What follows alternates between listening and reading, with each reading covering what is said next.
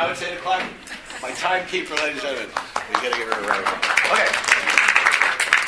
Uh, this is called How to Write a Graphic Novel in Under an Hour. And uh, believe it or not, we're going to do that very thing. We're actually going to write a graphic novel in under an hour together as a group. And amazingly enough, it's going to be a pretty good graphic novel. It's not going to be that bad. We're not going to write the dialogue and draw it, because that would take forever. But the idea is there's an astounding amount of information about to impart and go into your brain, so try to keep the information in there, hold your head together when it's all done. Take notes if you want to. We're going to start off with this idea that most people don't understand. It's the single most important idea that you're going to, of all the things I'm going to say to today, this is the one that's going to matter the most. No one wants to read your graphic novel.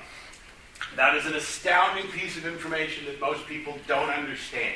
Because when people sit down to write their first graphic novel, they sit down and go, I'm going to tell this, this, this, this, this element of the story, and I don't care who likes it, I do. And the problem is, we don't want to read your graphic novel because we don't have time. We have the internet that is going to bring us gambling and pornography and, and video games. And if we leave our house, there's a car accident I can look at that's pretty entertaining. And there are so many things trying to get my attention that the problem is when somebody sits down to read a graphic novel, the choices they have include your graphic novel and mine and Stephen King's and Brian Bendis's and people who are much more famous than you. So the problem becomes when you sit down to create your graphic novel, your first brilliant idea, you have to get over the idea that what you want is what the public wants because the public doesn't want it. So, like anyone else that is building something that they're going to try to sell to people, or they're going to try to get, you know, some kind of an investment from someone, even if they don't have to buy it, they have to spend the time to read it. You have to have an understanding of what it is that people want out of a graphic novel and how to get them to buy into your idea. Now, first off, who the hell am I? Ty yeah, I know that part. But I'm saying, have I ever written graphic novels? Yes, I've written about six or seven of them. If anyone here is because of Star Trek, I've written a Star Trek graphic novel that I think was IDW's best-selling Star Trek graphic novel that didn't tie into a movie. I have to add that to it because their movie tie-ins do pretty good. Yeah. Written and illustrated. That's true. You're right. But the writing part is all we're dealing with today. And I've, I've written an illustrated a graphic novel for uh, Vertigo called Big Time, and I've uh, I co-wrote a graphic novel uh, with Dan Slott called uh, Spider-Man and the Human Torch. I'm with Stupid. So I have a bit of a track record with graphic novels, so I do have some idea what I'm talking about. So let's start off with the first idea. The first idea is this. If we want to convince people to read our graphic novel, we have to come up with a reason why people read in the first place. And the reason people read is because, I was, normally when I do this in the classroom, I teach in a college here in Toronto, but normally I do this, I, I make it call and response and ask you guys questions, but today we only have an hour to learn everything, so I'm going to have to just tell you all the answers. It's not going to be any fun. But here's the reason why people go to reading, to fiction as, a, as an escape. Because the things I said to you at the beginning of all this, that we could go and find a sporting event to watch, or listen to music, or go watch that car accident when we left oh, all the tacks on the road, and we really enjoy watching the cars crash. There is a limited amount of what we can get out of that. When we go to a sporting event, we get excitement because things are happening, but we don't get a lot of information, and the only two emotions at a sporting event are and yay. That's, that's it. That's all you get. And if you listen to music, there's tons of emotions you get in music, but you don't learn a lot informationally. You couldn't probably tell me the annual rainfall of Ecuador after listening to a song, because it's a song about the annual rainfall of Ecuador, and who the hell would listen to that? So when we come to fiction, it is because it gives us an opportunity to ingest three things that we as human beings really like. Number one, we get information from fiction. We learn things about the world, insight, ideas about what it's like to be someone else, what it's like to live another life. We get to do that in safety in fiction. Number two, we get to watch things happen. If is any good, it's going to have all the punching and fighting and car accidents that we were hoping for from the real world, but we're doing it in safety. And number three, we get to feel emotions about something. We get to feel an emotion. If your fiction doesn't make you cry or laugh or want to go kill someone, it's pretty lame fiction. If it's just about how to make beautiful caramel apples, you know, my mom at one point made a nice dress. I'm not going to feel very emotional about that. So when we're creating fiction, we really want to inform the audience about what it's like to live a different life. We want to show them stuff happening that's going to make them excited, and we want to bring them to some kind of an emotional boil in some way, or our fiction's going to fail. And I tend to try to keep this as a fairly simple compartmentalized triangle of saying information, action, and emotion. And when we are writing the world of fiction, that triangle of information, action, and emotion is what we are constantly cycling through. And if you think about information, action, emotion, it ties into what a guy named Jim Shooter, anybody know who Jim Shooter was? Oh my God, really? He used to be editor in chief of Marvel Comics. There you go. The whole room should have put their hands up. Fame is fleeting. Uh, he was the editor in chief of Marvel Comics in the, in the 80s. And uh, he taught me once that the unified field theory of writing is that all stories, every piece of fiction ever written for Western culture, follows that information, action, emotion triangle by doing this. All stories are done in this way. First thing you tell your audience is what is normal for the characters and the situations we're dealing with. That's information. You follow that with something changes what is normal for these characters. We introduce a new character, we introduce a new situation, we introduce something new that changes the fundamental normal. And then we emotionally find out what results from the change.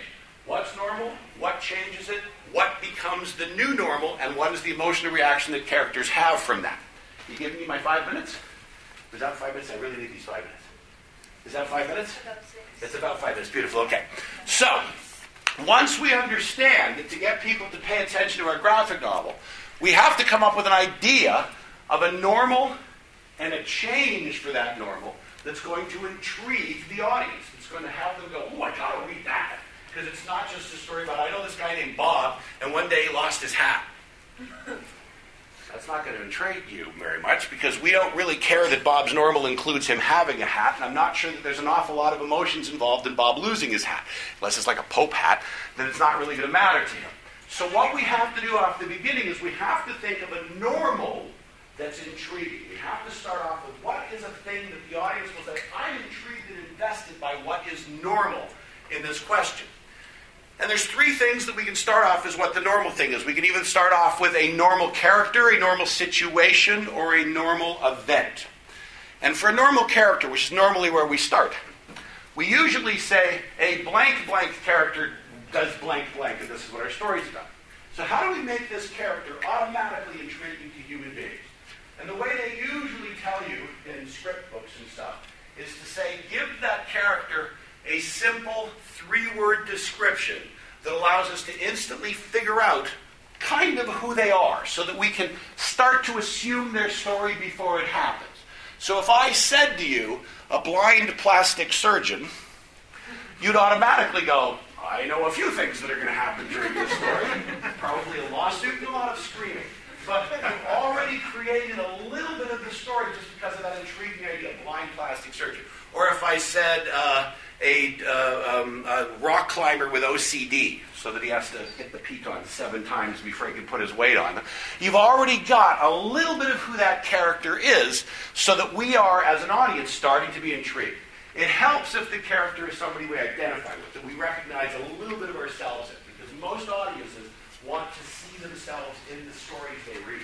It's why little girls love Alice in Wonderland and little boys love whatever the boy equivalent of it is, because that was my favorite book as a kid. I'm clearly transgender.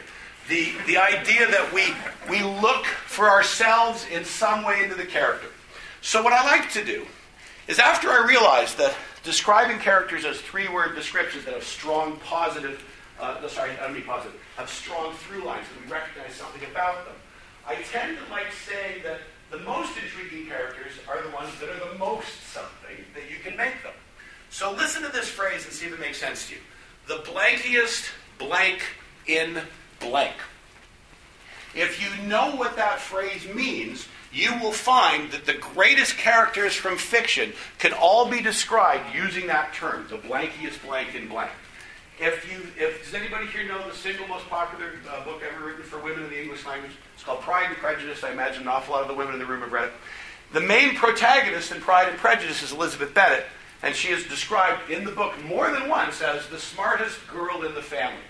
That is a blankiest blank. Whenever I say blankiest blank blank, everybody always goes, the strongest man in the world, because you know they always want to make the third thing the biggest thing ever. But it doesn't have to be. You can be the smartest girl in the family, or you can be, for instance, the most popular book written in the English language for men, The Hitchhiking Guide to the Galaxy. The main character in that, Arthur Dent, is the only man in the universe, which is a blankiest blank and blank of its own. And the Godfather is the most powerful man in the mafia. And Superman is the strongest man in the world. Batman is the smartest, the world's greatest detective. Yep. And the Hulk is the strongest one there is. Right.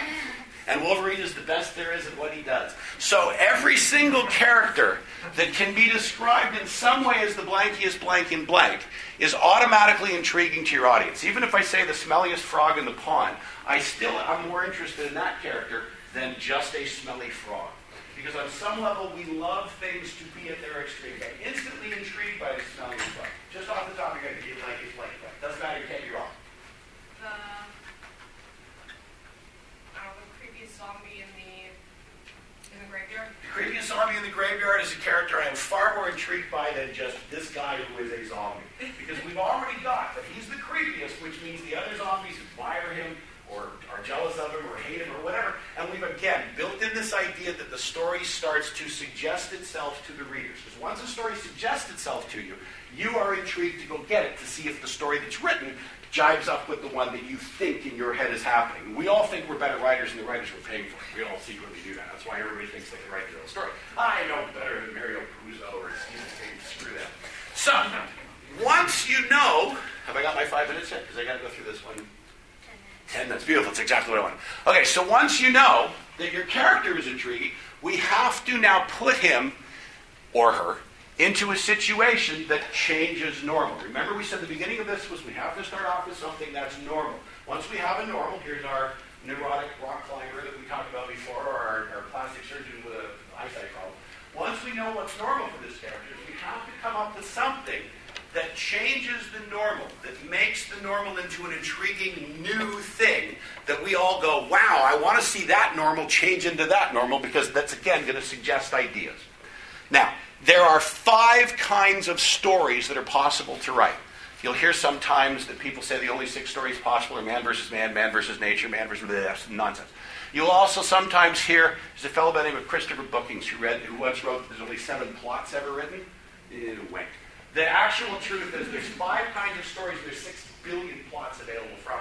And the five kinds of stories are a plot, a tale, a character study, a sketch, and a monograph. And I'll quickly tell you what each of those things are in incredibly quick versions. A plot, the normal is whatever the character is, and then the character discovers they desire something, and I'm now going are now going to make an effort to get it. That's what a plot is. A plot is always about effort to achieve. Either you want to you want to survive a bear attack, or you want your father to love you after a bear attack, or you want your um, you want to find buried treasure or you want to find love or something. But plots are entirely about a character who discovers they desire something and makes an effort to get that. And that's what we do when we watch plots is we watch characters try to get something and then fail. Because if they succeed on the first try, it's a damn short graphic novel. We need these characters to trip over things and fall down wells and have Nazis show up and get in the way. We need these things so that the story continues on for the 108 pages instead of 68 pages. It'll happen if you just simply go, I'd like some treasure. Oh, there's some. That's not a fun story. So, how do we hook up the idea of the first thing, which is the character that we've defined as normal that's intriguing to us, and then the new thing that they desire? How do we put those two things together? And the answer is, is that we have to create a desire that takes them out of normal and puts them into a new, intriguing place. That we can say, hey, the blind plastic surgeon, if he just simply wants to, uh, you know, uh, do plastic surgery on Paris Hilton and that's his desire, well, that's, that's his normal world. But what if the blind plastic surgeon is kidnapped by aliens and he has to do plastic surgery on the king of Tralfamadore? Well, he's now gone into a new world. That was a grand exaggeration, but at least it becomes this new world that they create. Yeah? It's kind of like fish out of water. It's got exactly like fish out of water. So that the idea, I was just trying to avoid saying that. Okay, can I tell you why I tried to avoid saying this? A little a teeny lesson on, on writing. Uh, the great writer George Orwell once said, never use a simile, metaphor, or turn of a phrase you did not invent. And since you didn't invent fish out of water, you shouldn't. Is that uh, it, it, which basically, that's okay. Everybody uses cliches. Basically, what that means is if you want to say the knife or the arrow went through his shoulder like a knife through butter, we've all heard that. But if you say the arrow went through his shoulder like a shark through an orphanage,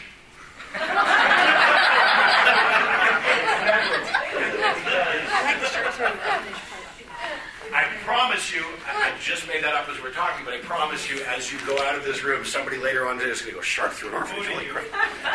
Pardon me? I'm quoting you. Right. Please do. Okay. So the way we do it is we find the blankiest blank's desire, because that's what we're dealing with for a plot. The blankest blank's desire is one that we want to go with them on that journey and see how it happens. And the way we figure out whether or not this desire is going to appeal to the audience at large, I'm going to need six volunteers to make the point. So, who here would like to represent sex? Somebody who thinks they know something about sex. Fabulous. You stand up for me?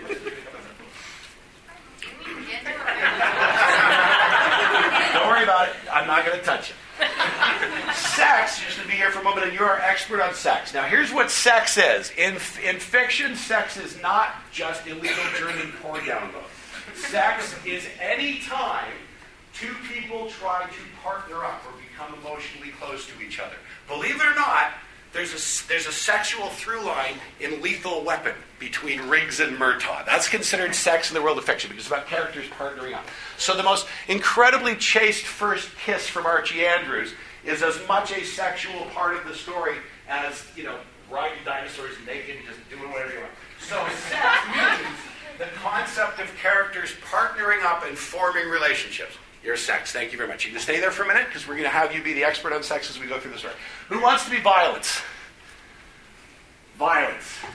Somebody has to be violence. Nobody wants to be violence? Okay, you're violence, please. Thank you. Violence in fiction means that characters in opposition to each other make an effort to do something to stop it or characters are in danger of suffering great injury. That's what violence is. So, in other words, if Bob and Steve both want the same treasure and they're both hunting, you know, the treasure hunters and they fight each other over it, that's violence. But if a bear shows up and chases them, that's also violence. If a tsunami comes, that's also violence. So, violence is basically strong conflict or the possibility of injury. The next one we're going to deal with is suffering. Who wants to be our suffering expert? You're suffering, fabulous. Suffering is the idea of characters who do not prosper, who are incredibly unhappy with the turnouts of stories. We are fascinated so far by sex violence and suffering. We need another one now. We need wickedness. Who wants to be our expert on wickedness? If you want to be, you can be our wickedness expert. Off you go. Wickedness is the concept of knowing sin and doing it anyway. That's what wickedness is. And sin basically means to cause harm to others through your own selfishness. I don't particularly find there are youngsters in the audience, so I'll put this as nicely as possible. Self abuse wicked because it hurts nobody unless there's somebody downstairs they don't like the thumping of your leg. It doesn't actually hurt anybody. So, in general, wickedness has to do with the idea of intentionally causing others pain for your own self interest. The next thing we need to have an expert on is um, uh, a comedy. Who here knows what a good joke is? Nobody wants to be a good funny person? You're a comedy person. Up you go. Comedy is basically, well, I think most people here understand what comedy is, but in, in a nutshell, I want comedy to be the idea of unusual juxtapositions of things we don't expect and stuff that makes us laugh. And the last thing we're going to need from our panel of experts is novelty. And novelty is the idea of what the hell is that? I ain't seen that before. So is there anyone here who wants to be our novelty expert? Just to stand up for this idea. Be our novelty expert. You're being pushed into it. So you're standing up for novelty. Okay. So what we have up here on the board is the six flavors of fiction. And they are sex, violence, suffering, wickedness, novelty, and comedy. I believe that's what we got in order. If you actually could order, uh, order for sex, violence, suffering, wickedness, comedy, and novelty, or novelty, and comedy. Either way, it's fine. Okay. So, they tell you that there's only six taste buds in your mouth. That you have salt, savory, sweet, sugar, and I don't know what the other two are. And in general, everything we taste is based on those six flavors. Ladies and gentlemen, these are the six flavors of fiction sex, violence, suffering, wickedness, novelty, and comedy. If your story does not instantly suggest that it will travel down these pathways, no one cares. If you look at the most successful stories of the last couple of years in films, we have stories like Avatar and Titanic and The Lord of the Rings and things of that nature. Avatar covers all six of these subjects beautifully. It, uh, the Titanic is one of the is one of the most perfect stories you've ever seen for just. You know, uh, Cameron when he did, he went, "I need my sex scene done. Thank you. Need my violence scene, fabulous. Need my suffering. Need my wickedness. All that stuff." So what we're about to do is we're going to come up with a blankiest blank and blank, and we're going to come up with a desire, and we're going to check with our experts to see if it satisfies your needs in the story. And each one of you is going to decide. So, if we could have, please, we're going to have three volunteers for a blankiest blank and blank, and three volunteers for something they desire, and our panel of experts will choose which one most appeals to their particular brand of expertise. So, could I have a blankiest blank and blank, please? We actually already have, well, we have the creepiest uh, zombie in the graveyard, but I want two more. The holiest sock in the drawer. The what? The holiest sock The in the drawer. holiest song in the drawer. Okay. Yeah, but obviously, very dull stories. It's supposed to be deleted, well. As long as something's actually alive, eh? The loneliest geek in comic book. The loneliest geek in comic book. Ooh, I like that one. The loneliest geek. Does, does that cover suffering? I Just okay. and one more, please. The, the creepiest zombie, the loneliest geek. Yeah. The tallest girl in the school. The tallest girl in the school. I like that one. That's very nice. Okay, now we have these three possibilities. Now we want to create a desire in them, something that they want to see if they can achieve it, that's going to change who they are or change the world around them. And we want to know if that's an intriguing direction to go. And you will be the arbiters of this. So we have the tallest girl in the school. Someone other than you. What does she want out of this story? What desire does she discover she wants? The average height. She wants to be the average height. She's going to have to visit her blind plastic surgeon. Take off a couple of feet. So, we're now going to ask you guys. The, the tallest girl in school wants to be of average height. Does that have sex in it? Nope. Yes, it does. Why does she want to be of average height? Oh, to get So she can meet people and find love and stuff like that. So that's what I mean. It does satisfy the need for a sexual story because she wants to be the right, I would say the right height, but she wants to be shorter because she wants to be more acceptable and stuff like that. Violence. The tallest girl wants to be the right height. Is there going to, is there violence in that? it could Can- be. Pardon me? It could be. Can we come up with a way that violence could be there? She's being bullied. Uh, conflict against herself, conflict with others. Conflict with others, conflict against herself. But I like the part where somebody said she's been bullied. Did you say that? Yeah. Did you say that? That was her job. She's the violence expert. but that's a good answer. She wants to be this height because she's been bullied for being way too tall. All right, so suffering is the tallest person suffering a lot. Most likely. Most likely because she's going to be picked on and bullied, all that other kind of stuff. Wickedness. Now we need to have. Is there wickedness inherent in this story? You tell me. The tallest girl in the school wants to be a, a, a more acceptable height. Is there wickedness involved? I'm not really seeing much in the way of wickedness. I see some. The bullies are wicked. The people that are picking on her do it for their own pleasure at her displeasure, and that's that's fine with me. Novelty. Do we have novelty out of this story? Depends how she goes about getting to be the average height. Um, I'm going to be honest with you. I'm going to say you get novelty right out of the bat because I don't think I've ever heard of plastic surgeons making people shorter. I've just never come, across, except in the case of Paul Simon. But I've never, I've never come across that ever. I, I don't think there are plastic surgeons who just come in and like, well, I'll measure your legs and, and put, put you on the other side. I've heard of plastic surgeons making you taller. I know about that, but I've never heard it going the other way. So that's that, that's fun for me. And comedy. Do we have do we have the potential for comedy of somebody getting their legs sawed off? There, um, there would be some chances of comedy here. It sounds like kind of a, a pretty good story for middle school kids, sort of a coming of age tale. It could be. Uh, it could involve a lot of uh, a lot of desperate attempts to become shorter. Could uh, lead to some pretty wacky attempts. Yeah, I actually I, I think there's a, a lot there. So right off the top, there is potential for this story, but I want to try two more just to see if we have potential. So we have the creepiest zombie in the uh, graveyard. What is the creepiest zombie one? Let's see how this works for our panel actually. What is the creepiest zombie one? A date. Pardon me? A date. The creepiest zombie wants a date? You guys can volunteer, that's perfectly okay. All right, well, the sex expert wants the creepy zombie to get laid, so automatically. that's a winning formula, because that satisfies yours. Creepy zombies, violence, does that work? Mm-hmm. Zombies, they want brains, suffering. Someone's going to suffer in some way. Suffering, suffering is beautiful. Zombies? Wickedness. I'm not sure that zombies are wicked because zombies aren't capable of making choices, right? So I need a little wickedness in there. Somehow, can we juice this up to make the zombies' story more wicked? Normal people who don't want him to go on the date. Pardon me? Normal people who don't want him to go on the date. I would probably argue the girl herself doesn't want to. But he has to find somebody with So yes, yeah, what?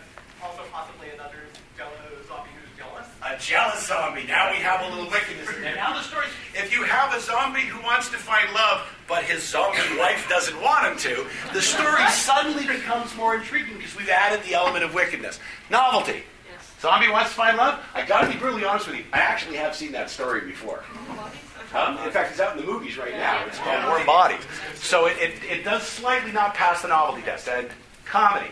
Well, um, I can think of a way that could be uh, comedic. Um, say uh, somewhere in the story you got uh, you got a human who's trying to study zombies. It stumbles across the, their uh, their seemingly deranged alpha male, previous zombie in the graveyard, and uh, so- tries to uh, cut him from, the herd and try to teach him how to behave like a human. Uh, that could uh, that could lead to some comedic situations. That's not bad. My first thought for comedy is anybody making love where parts of their body fall off. Exactly. Like uh, what if you try, like uh, what if you tried uh, putting a uh, sterling watch on a zombie's wrist and uh, and buckled it so tight, snap. Uh, see, I went immediately to, excuse me, is this your schmeckle?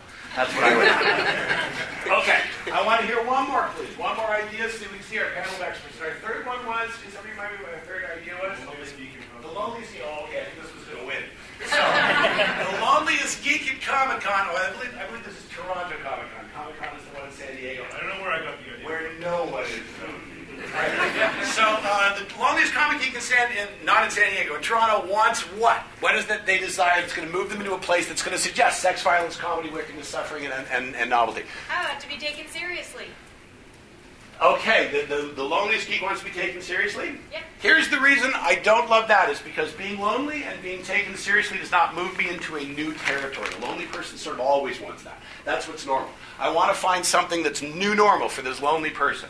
To me, if, if I want to see the new normal that moves it into, into something else, the loneliest comic geek at, at Comic Con wants to be crowned the king of the costume ball or something. Wants to get the opposite of loneliness going, wants to get popularity. But that's my suggestion, so I want you guys to do it. Real quick, just a suggestion of what the loneliest geek at Comic Con wants, and then we'll check with our panel of experts to see if it works. Best friends with.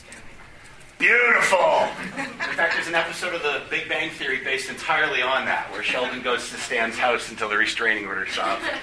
Okay, so the loneliest geek at Comic Con wants to become friends with Stan Lee. Well, there's friendship. For his friendship, yes, he's trying to form a pair bond, and you know Stan has a lovely wife, so that's no none of that stuff's happening. But he wants to form a, he wants to become the Murtaugh Riggs of comics with Stan Lee, and so yes, there's actually pair bonding that's going on in this. Violence. People don't like this. Security guard. Have you seen the security guards that surround Stan Lee? Holy crap! They can beat the crap out of you. If you ever been to a convention where Stan Lee is, it's literally like out of our way, scum. Stan Lee is coming. They really do that. What do we see for suffering? Well, pretty much the character's already suffering by being alone. By being the loneliest character, that's pretty nice. Wickedness. Uh, I'm not sure, because I'm not sure if the bodyguard would constitute wickedness. The character that wants to be friends with Stan Lee does not give a crap if Stan Lee wants to be friends with him.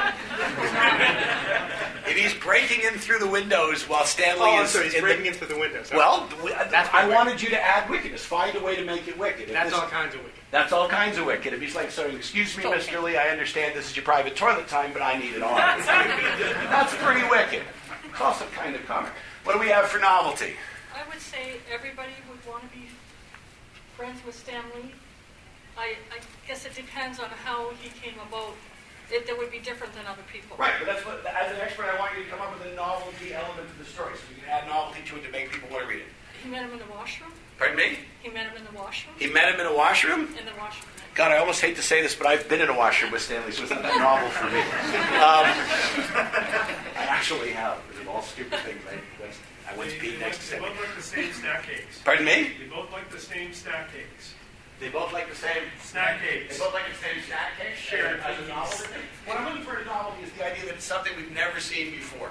Uh, I've actually seen there's a film called My Date with Drew, which is about a guy who obsesses with Drew Barrymore and wants to do the same kind of thing. So it has a slight novelty problem. And there was an actual episode of The Big Bang Theory, as I mentioned before, where Sheldon tries to become friends with Stan Lee. So it does slightly lack its novelty quality. And the last one, comedy.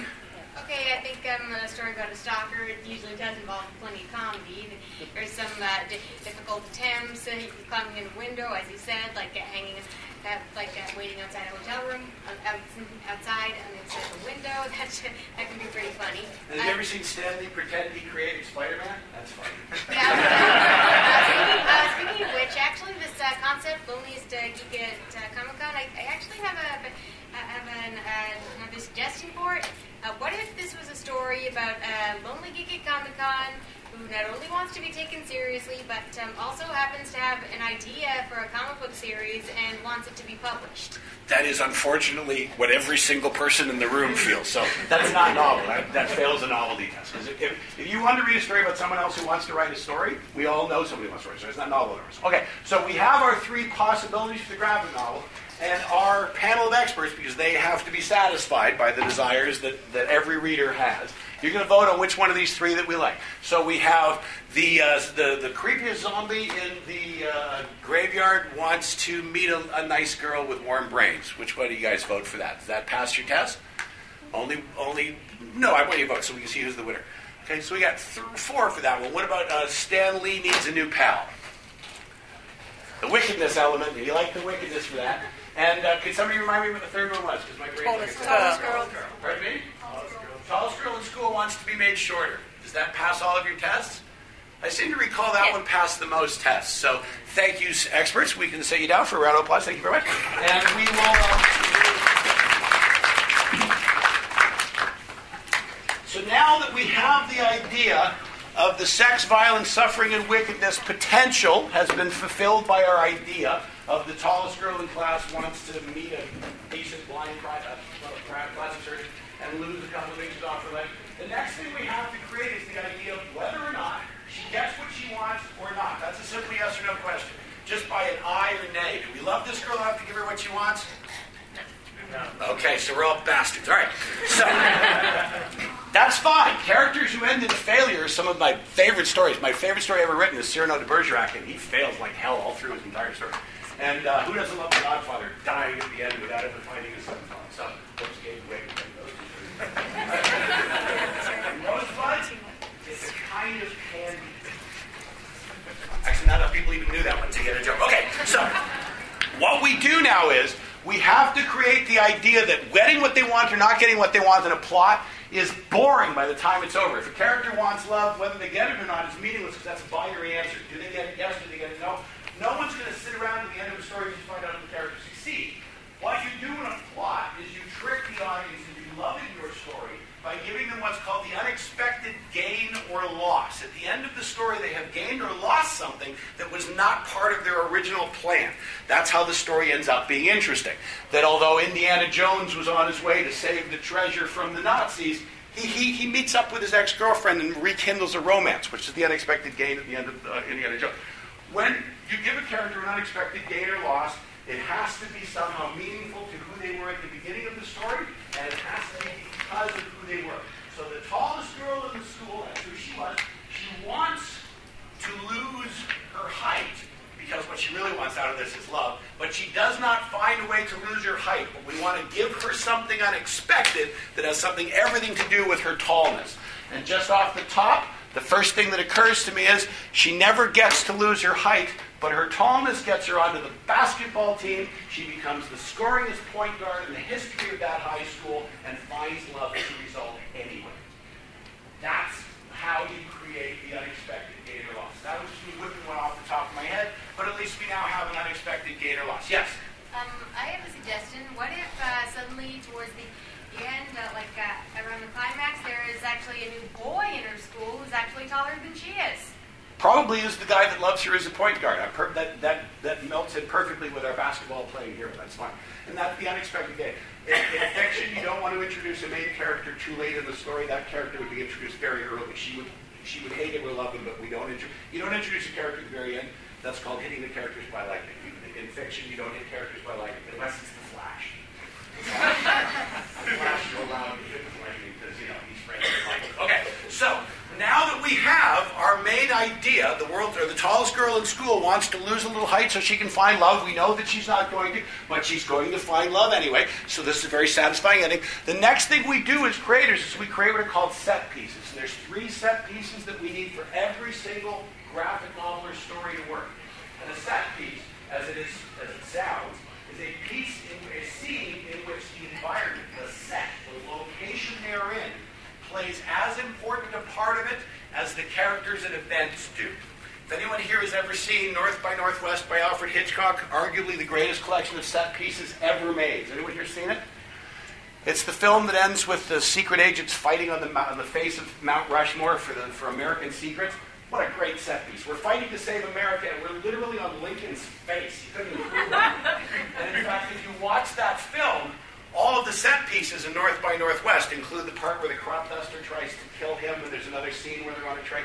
It is, in fact, almost the lyrics to America the Beautiful. The anger waves his brave from sea to shining sea. They end up on Mount Rushmore. The entire story is about spies protecting America, and they do it in the backdrop of Americana. It's a brilliant because they create these set pieces. So, we need to come up with at least one set piece that only the tallest girl in the school in that environment would make sense. So let's just quickly think of a place that only the tallest person could make sense of. A set piece out of. Right? The roof.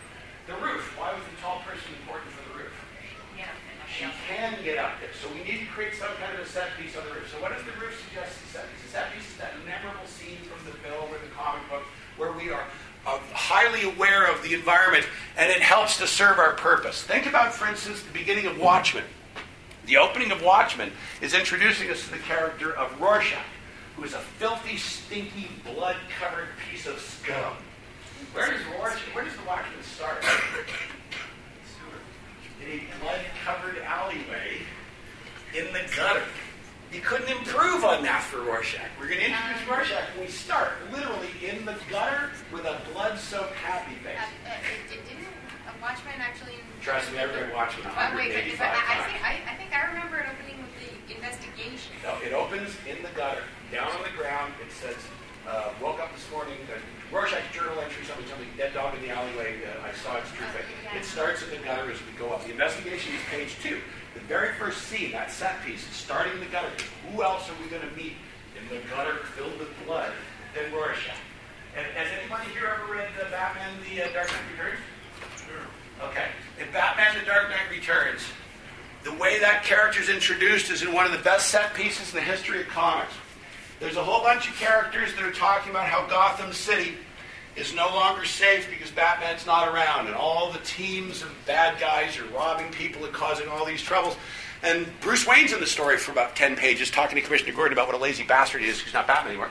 But at some point, we need Batman to come back. So we see this scene where a pair of cops are sitting in a police car arguing about the storm that's coming, and one of them hears a thump on the roof of his car. And we pull out, and you see Batman standing on the roof of the police car as a lightning bolt appears behind him. That's a beautiful set piece because whether or not you know it, Frank Miller is saying he's a force of nature above the law. It's beautiful when you see what he's doing. That's what set pieces are. They give you the environment as part of the story. So, she's up on the roof. Let's make it matter that she's up on the roof. Uh, I'm thinking maybe attention drawn to the sky, whether it's maybe the sun high in the sky or she's early into classes with the backdrop of the sunrise. I like both answers. I'm put it together.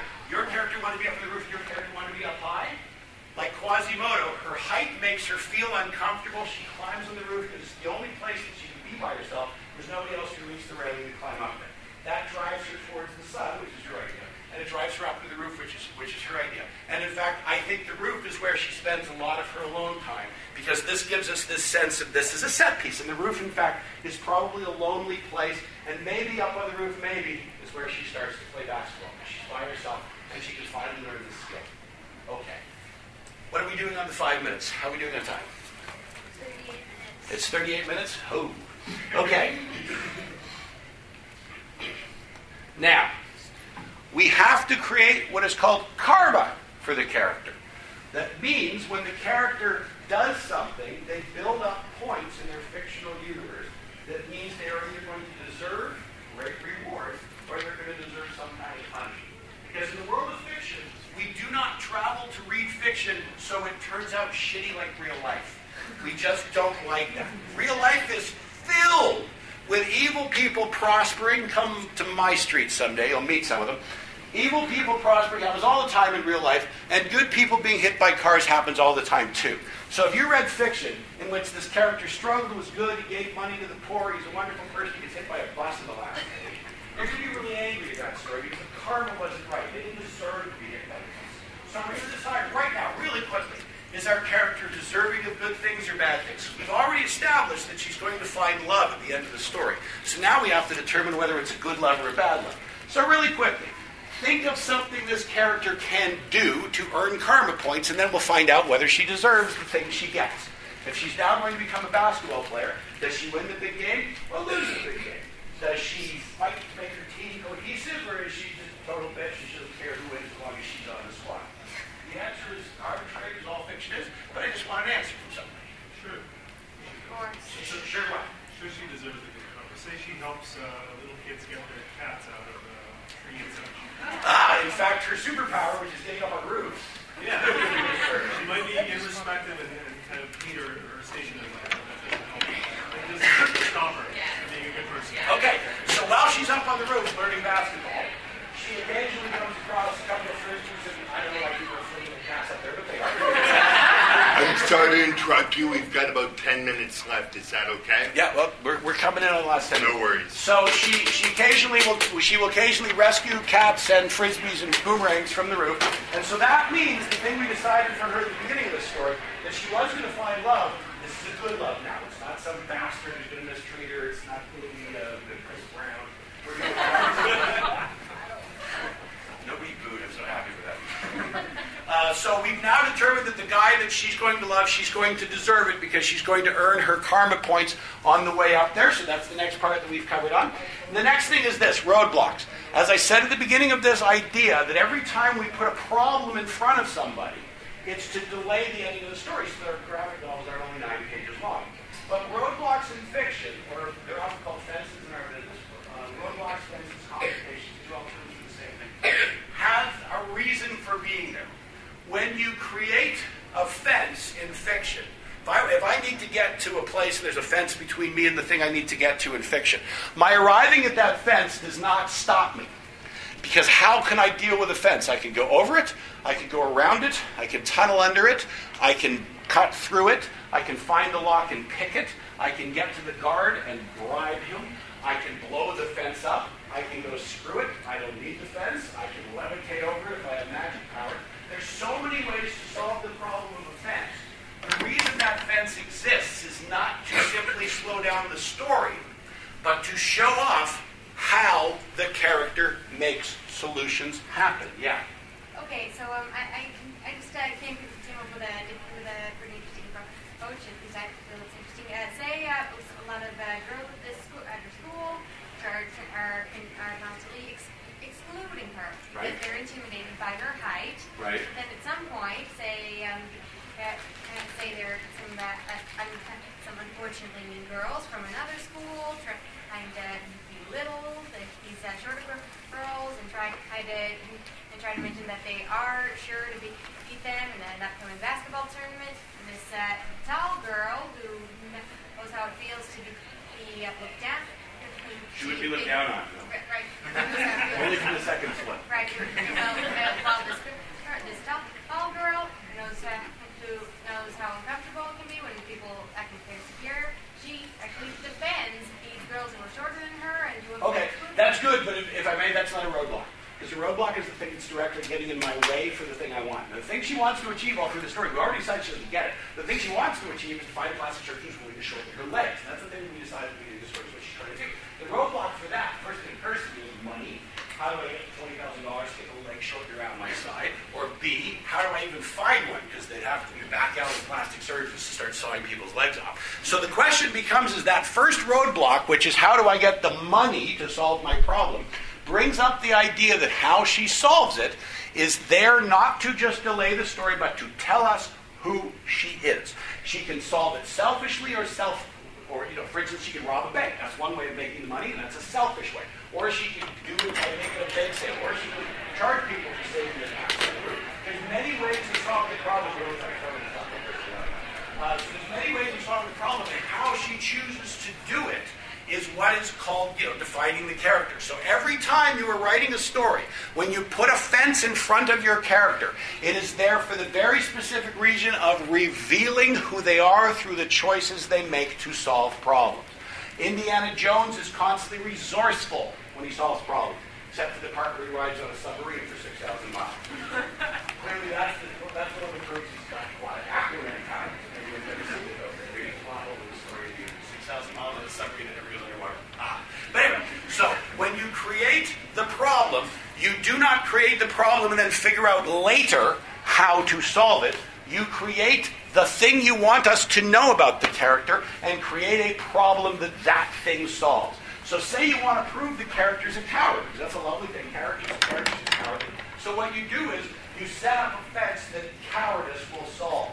Because there is always a fence that cowardice will solve. If I need somebody to discover something in a room here, all I gotta do is put something across the hall, terrify them, and run into the room in fear and find it. That's why you create problems that have specific solutions. You create the solution before the problem. Because you're looking to tell us who the character is before we're looking at what the problem is. How much longer you got? You've got two and a half. Two and a half minutes. Can I wrap up the whole graphic novel in the last two and a half minutes? Okay. And the last thing is this. All fiction in Western fiction is based on either comedy or tragedy. Those are the two possibilities we have. The masks. Hmm? That's right. And in general, people tend to think comedy means you're laughing and tragedy means that you're crying. And that's not the way it works at all. Tragedy stories are stories in which the stories come to an end and there's no possible sequel because the characters failed, died, or completely changed what their world was so much that they can't get it back. Comedy is anything with a sequel. Comedy means the story isn't over, we can continue this on. At the end of most comedies, you'll see that people get married. Most musicals end with a marriage because a marriage says the life is continuing, there's going to be happiness and babies or fighting and squalling or whatever, but it's going to continue on. And tragedy means we're done with this character. We're never going to see him again. He got fed to a wood chipper, and there's no more to talk about this character. Unless your name is Ripley, usually your story back. Or Doctor Doom, I guess, the same thing. So at the end of our story, we have to determine whether or not, like a James Bond film, because he always ends up in a dinghy with a girl, that's comedy, or a tragedy, everybody has died, lost their thing. So we quickly want to decide, is our story end with comedy or tragedy? I believe it ends in comedy because we gave her a love that she deserved to be happy with, and so it's going to end with a character walking off happy. Minute and a half. Um? Minute and a half. You did a good job. I got 30 seconds. I'm just going to wrap it up. So we have our graphic novel. It's about the tallest girl in school who just desires a plastic surgeon to make her smaller. She does not get that in the long run, but she does find love because she ends up becoming a basketball player. She deserves it because she's a good person. And in general, the roadblocks we put in front of her are going to reveal who we are. Least one of the roadblocks we gave her is how does she make money, and then she makes money through acts of charity. This is a complete plot. We did it under an hour. The most